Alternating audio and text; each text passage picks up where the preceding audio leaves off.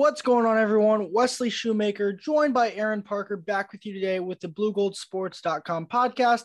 Today, we are going to be previewing Big 12 football media days as football is just around the corner. Uh, Aaron, happy Monday. Big week ahead for the Big 12 in football. Yeah, it is. We're getting closer to um, opening kickoff for Mountaineer fans. You're getting closer to September 1 in Pittsburgh and I think it's going to be good to see all the uh, the Big 12 teams get down to Arlington, get get into Jerry World, and, and see what they have to say. Um, see what what teams like Baylor and and newer what teams like TCU and um, and Oklahoma have to say, and obviously the Mountaineers as well.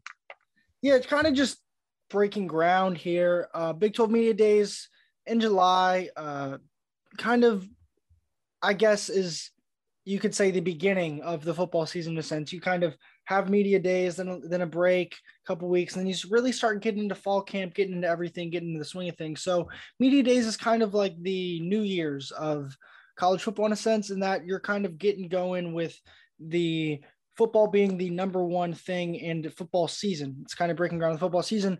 A couple things for me that I think will be talked about. I think the biggest thing to look out for is talks about conference expansion. Like obviously, recent weeks, USC, UCLA have announced they're going to the Big Ten next year or in two years, I think.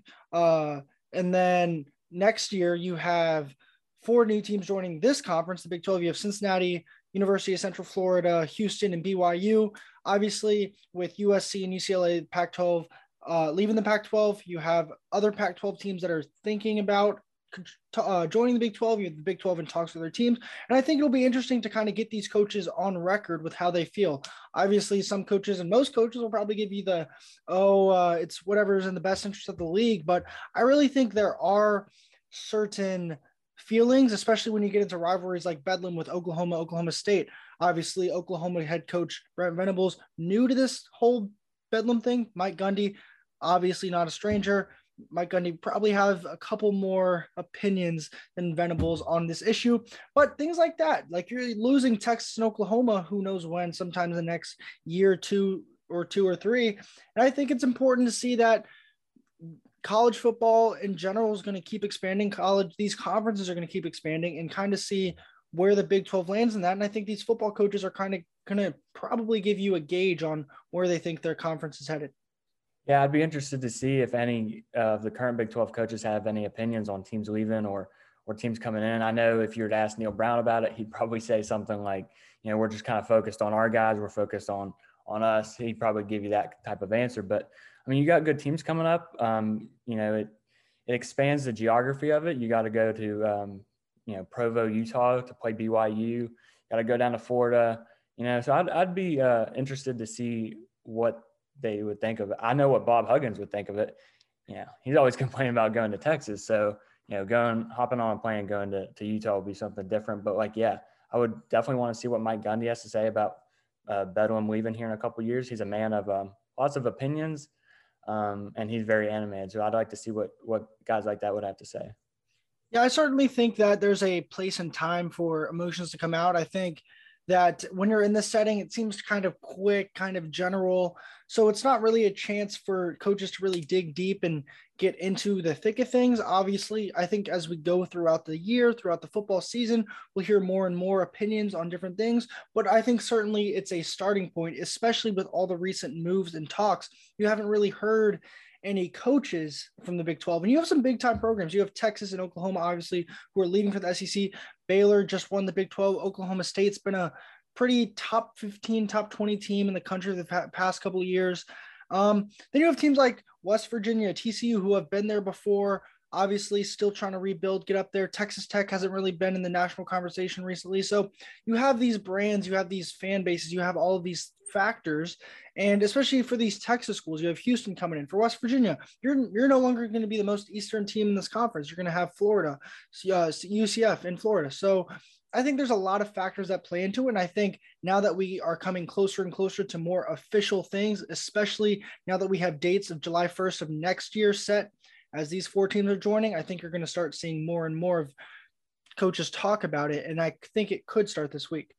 Yeah, I'd, I'd hope so for sure. As a fan, um, as a media member, you definitely want to hear what they have to say about teams like Houston, um, joining. Houston's a good program, both basketball and football. Got a coach in Dana Holgorsen who's been with West Virginia, Oklahoma State, Texas Tech. He knows the Big 12. Um, so bringing that program to the Big 12, I, would be interested to see what guys like Neal Brown and um, uh, you know Mike Gundy and those guys would have to say about it. But you know with um, bigger conferences coming up, and I know other schools like Colorado and the Arizona schools have kind of reached out to the Big 12. Since that stuff isn't official yet, you know, I guess it wouldn't catch me by surprise if nobody said anything about the conference expanding too much. But yeah, to address the teams that are guaranteed to come in, you know, Houston, BYU, those teams, um, I say bring it on. I want to hear what the coaches have to say about the teams that are guaranteed to come in, and then we'll worry about the other ones later. Yeah, another topic I think will, that will be widely discussed, and that has really been the topic of college sports in general, is name, image, and likeness. Obviously, we're kind of a whole calendar year into this new NIL stuff.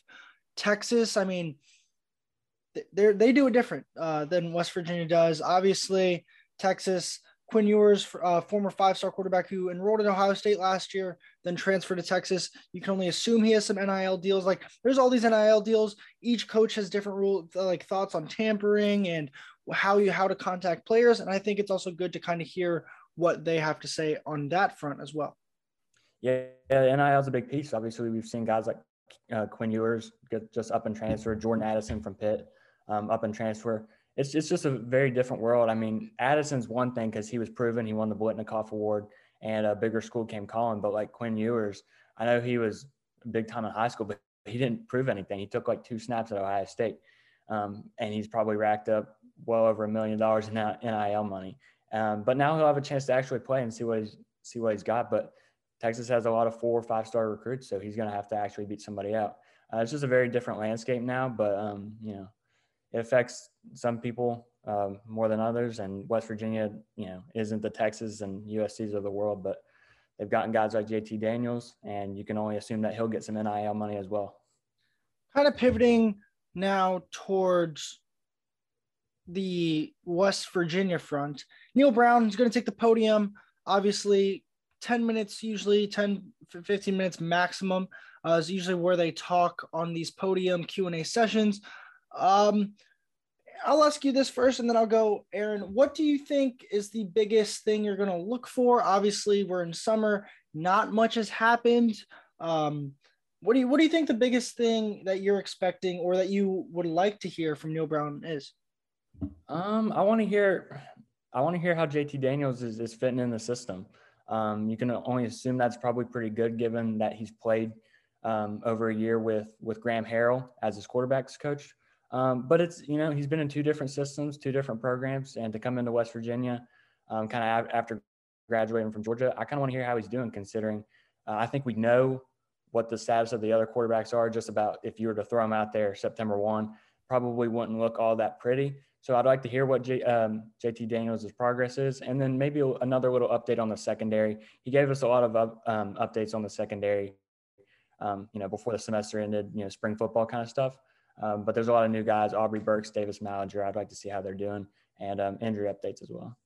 For me, I think the biggest thing obviously is going to be the quarterback position, just because there's been that inconsistency level there the past couple of seasons. Obviously, I think Brown's going to try and pivot and just more or less say, we've got our guy. Um, he's really improving, starting to build chemistry, yada, yada, yada.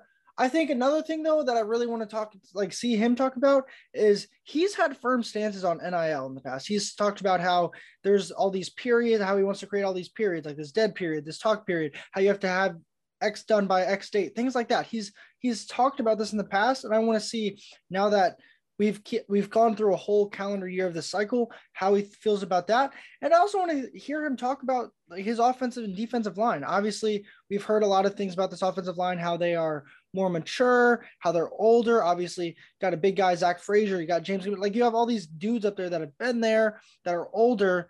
It's just a matter of can they keep going and keep gelling. And then I want to hear him talk about the run game. Obviously, uh, J. Dixon is no longer with the team, so you kind of have a more clear picture of that running back room.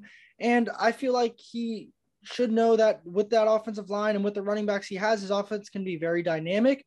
And I kind of want to hear him talk about how that offense is coming along now that we are almost to the halfway point in July and almost to fall camp. I agree with you. I want to hear about the run game. Um, the offensive line and defensive line is something I'm very confident in. Um, the Mountaineers have a lot returning. You know, Doug Nester, Zach Frazier, um, you know, Wyatt Milum, James Gmenter, all that. Dante Stills on the defensive line, Jordan Jefferson, Taj Austin. So I want to hear about you know groups that are maybe inexperienced and talking about the running back group. Bringing an experienced guy like Lyn-J Dixon, but then he's gone. Um, you know, I don't know what that problem was, but you got one experience back in Tony Mathis Justin Johnson got some snaps last year, but Jalen Anderson didn't get any snaps last year. So I want to hear how Jalen Anderson and Justin Johnson are progressing, and uh, you know who's catching balls out of the backfield more. Um, uh, I kind of want to hear about those two because I think we know Tony Mathis is going to be the number one back.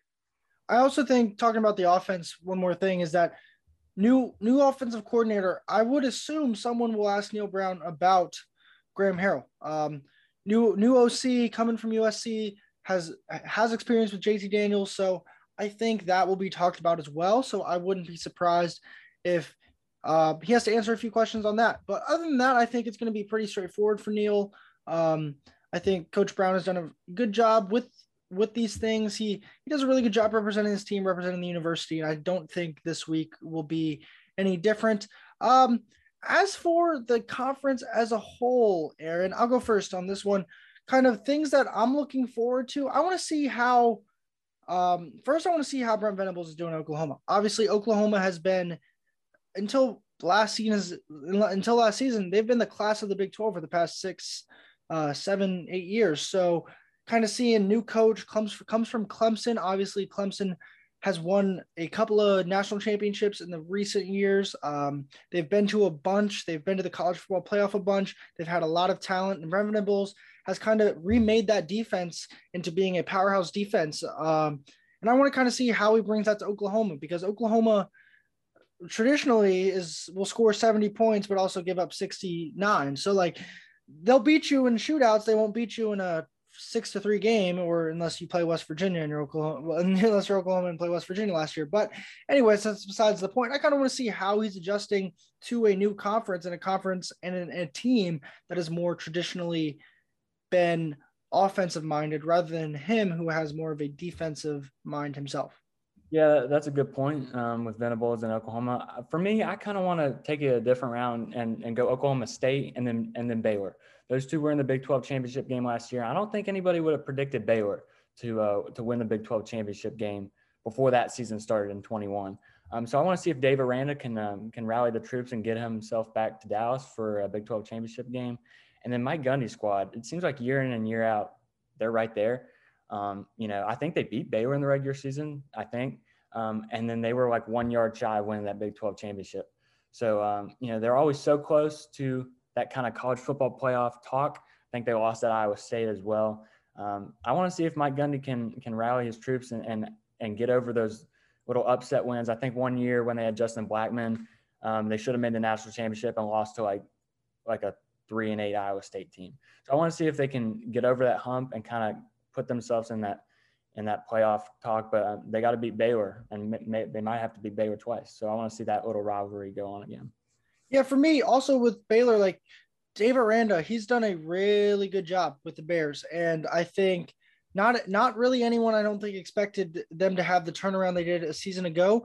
And just we can talk about this real quick. The like Big 12 preseason poll, Baylor received 17 first place votes, and for the first time in however many years, dethroned Oklahoma as the projected number one team in the conference. So I think that's something to pay attention to now that they're kind of viewed more as a top dog than just a another team in, in a sense. Um, another another coach I want to hear talk is Matt Campbell. Obviously, last year was supposed to be the year for Iowa State. Last year was supposed to be the year that they kind of put everything together. Brock Purdy obviously will no longer be there. Breece Hall will no longer be there. So they've kind of got to recreate a couple of things on offense.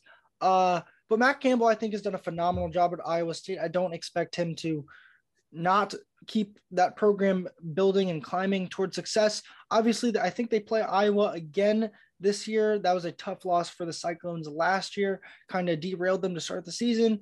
Um, so I think that's going to be a hot topic for Matt Campbell is you've had all these teams and all this talent and last year was supposed to be the year. How do you recover from that with a new team, with new leadership and things like that? I agree. I do want to hear what Matt Campbell has to say. Um, I've liked what I've heard from him. I've listened to a couple of interviews from him, but yeah, no Breece Hall. Um, he was probably the best back in the big. He was the best back in the Big 12 last year. Uh, no Brock Purdy. Feels like Brock Purdy's been there since we were in middle school. So I mean, who's going to take that number one quarterback job?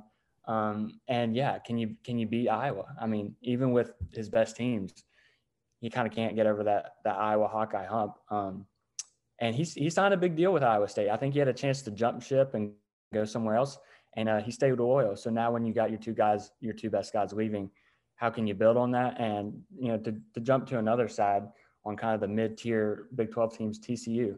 They've had Gary Patterson for a long time, and now it's Sonny Dykes from SMU. He's run a good program there, and I'm kind of interested to see what he'll have to say about getting TCU um, changed a little bit because Gary Patterson's still within the conference. He's an what an analyst at Texas. He's, he's, so at, he's yeah he's in Austin.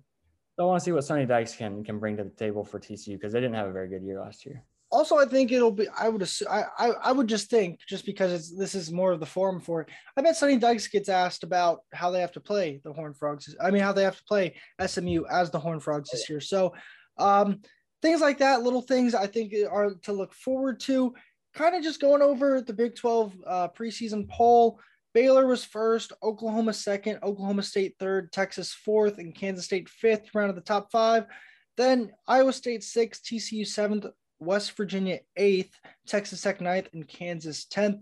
Just your overall thoughts, your impressions, not even just from a West Virginia standpoint, from a from a just a Big 12 standpoint. What do you think of this poll in general? Hmm. Um, I know they haven't. You said earlier that they haven't made a lot of national news lately, but Texas Tech at nine. Uh, I'm going to go no on that. Um, they fired um, their their head coach last year midseason. Um, and they turned out to be better without him than with him. They won some games. They won that one game on like a 65 yard field goal. Um, I thought their interim head coach did a good job. I'm, I'm not sure what his name is, but to pick them nine, I'm going to go no on that one. I think they'll be better than like Kansas State. Kansas State at five, I think, is a little too high. Interested to see about Texas. Obviously, you, you know, I'm not a fan of Texas, but Sarkisian, what year number two, year number three? Very disappointing season last year. So he's got to turn around soon, or uh, the fans in Austin will get restless. But you know, they got Arch Manning to commit. They have Quinn Ewers. They have a lot of a lot of firepower as far as guys coming in from high school um, and transfers. So so he's got to turn it around year two. Yeah, just kind of looking at it. Um, I don't think Baylor will finish atop this conference two years in a row. I just honestly don't see it. I think there's so many good teams in the conference this year, especially at the top, that it's going to be hard for the Bears to repeat. So that's if I were to have to move one team lower, I think it would be the Bears. As for a team that's too high, I agree with you. I think Kansas State a little too high. Um, I think they've probably finished in the six seven range, um, not not five. Texas, Texas, Oklahoma State, two wild cards. Um, they could they could either both have really good years. They could both kind of be mid tier. I have more confidence in Oklahoma State based on recent history, but Texas, obviously, the talent is there. They've just got to put it all together for a full season. Then West Virginia, uh, obviously, we're a West Virginia based podcast here, but being eighth with a five star quarterback, a defense that was pretty good, and a schedule at home, which kind of gives you the best teams in your place. Obviously, you have to go on the road to Texas, but you get uh, Baylor at home, you get uh, Oklahoma at home, you get uh, TCU at home. So like you have all these home games here this year for West Virginia. So I just think it's a little surprising to see them eighth. Um, and then Texas Tech, Kansas. I feel like the bottom five teams you could reshuffle them in any way, shape, or form. Kansas, who knows? Like who knows? They're they seem to either shock you in a good way or in a bad way every year, and you never really know with them. They played Oklahoma tight last year with Caleb Williams, so you never know. Yeah, and I think that's another thing like that will be talked about, especially with Brent Venables, is that as you bring Caleb, Caleb Williams point up, is that a lot of OU guys left with uh, former head coach Lincoln Riley and went to USC. You had a lot of those guys leave, um, and so he's kind of had to, in a way, rebuild a roster. I think he went and got a JUCO quarterback. Uh, he's done a couple things here and there, but it's just you're not used to Oklahoma having to retool and rebuild in a sense. And I think with the new coach, they're kind of starting to have to start from scratch in some places, and it'll be interesting to see how they adjust and how they address that. Yeah, you're right. You usually don't see a powerhouse like Oklahoma have to kind of rebuild. You know, they had Stoops forever, and you kind of knew what you're going to get with that team. And then when he retired, that he gave the job to Lincoln Riley, and maybe some people had question marks, but he was that guy, um, and they didn't take any kind of dip at all. Um, so now to t- kind of change the tide and go to a defensive coach like Venables, you lose Williams, you lose half your offensive players, your offensive weapons. I wouldn't put them two. Um, I'm not going to put them if I'm if I'm doing the preseason list. I'm not putting Oklahoma State behind them. Um, their experience, they got their quarterback coming back. I do think Oklahoma don't they have Dillon Gabriel from US uh, UCF Central Florida.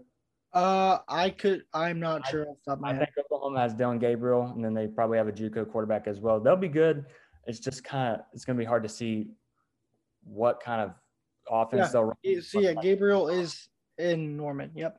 And like you said, I mean, just Oklahoma, you kind of always know what you're going to get, but now they have to change it up, and it'll be interesting interesting to see what they'll do. Yeah, I think just in general, there's a lot of teams that have a lot of question marks, and there are a lot of teams that have a lot to prove.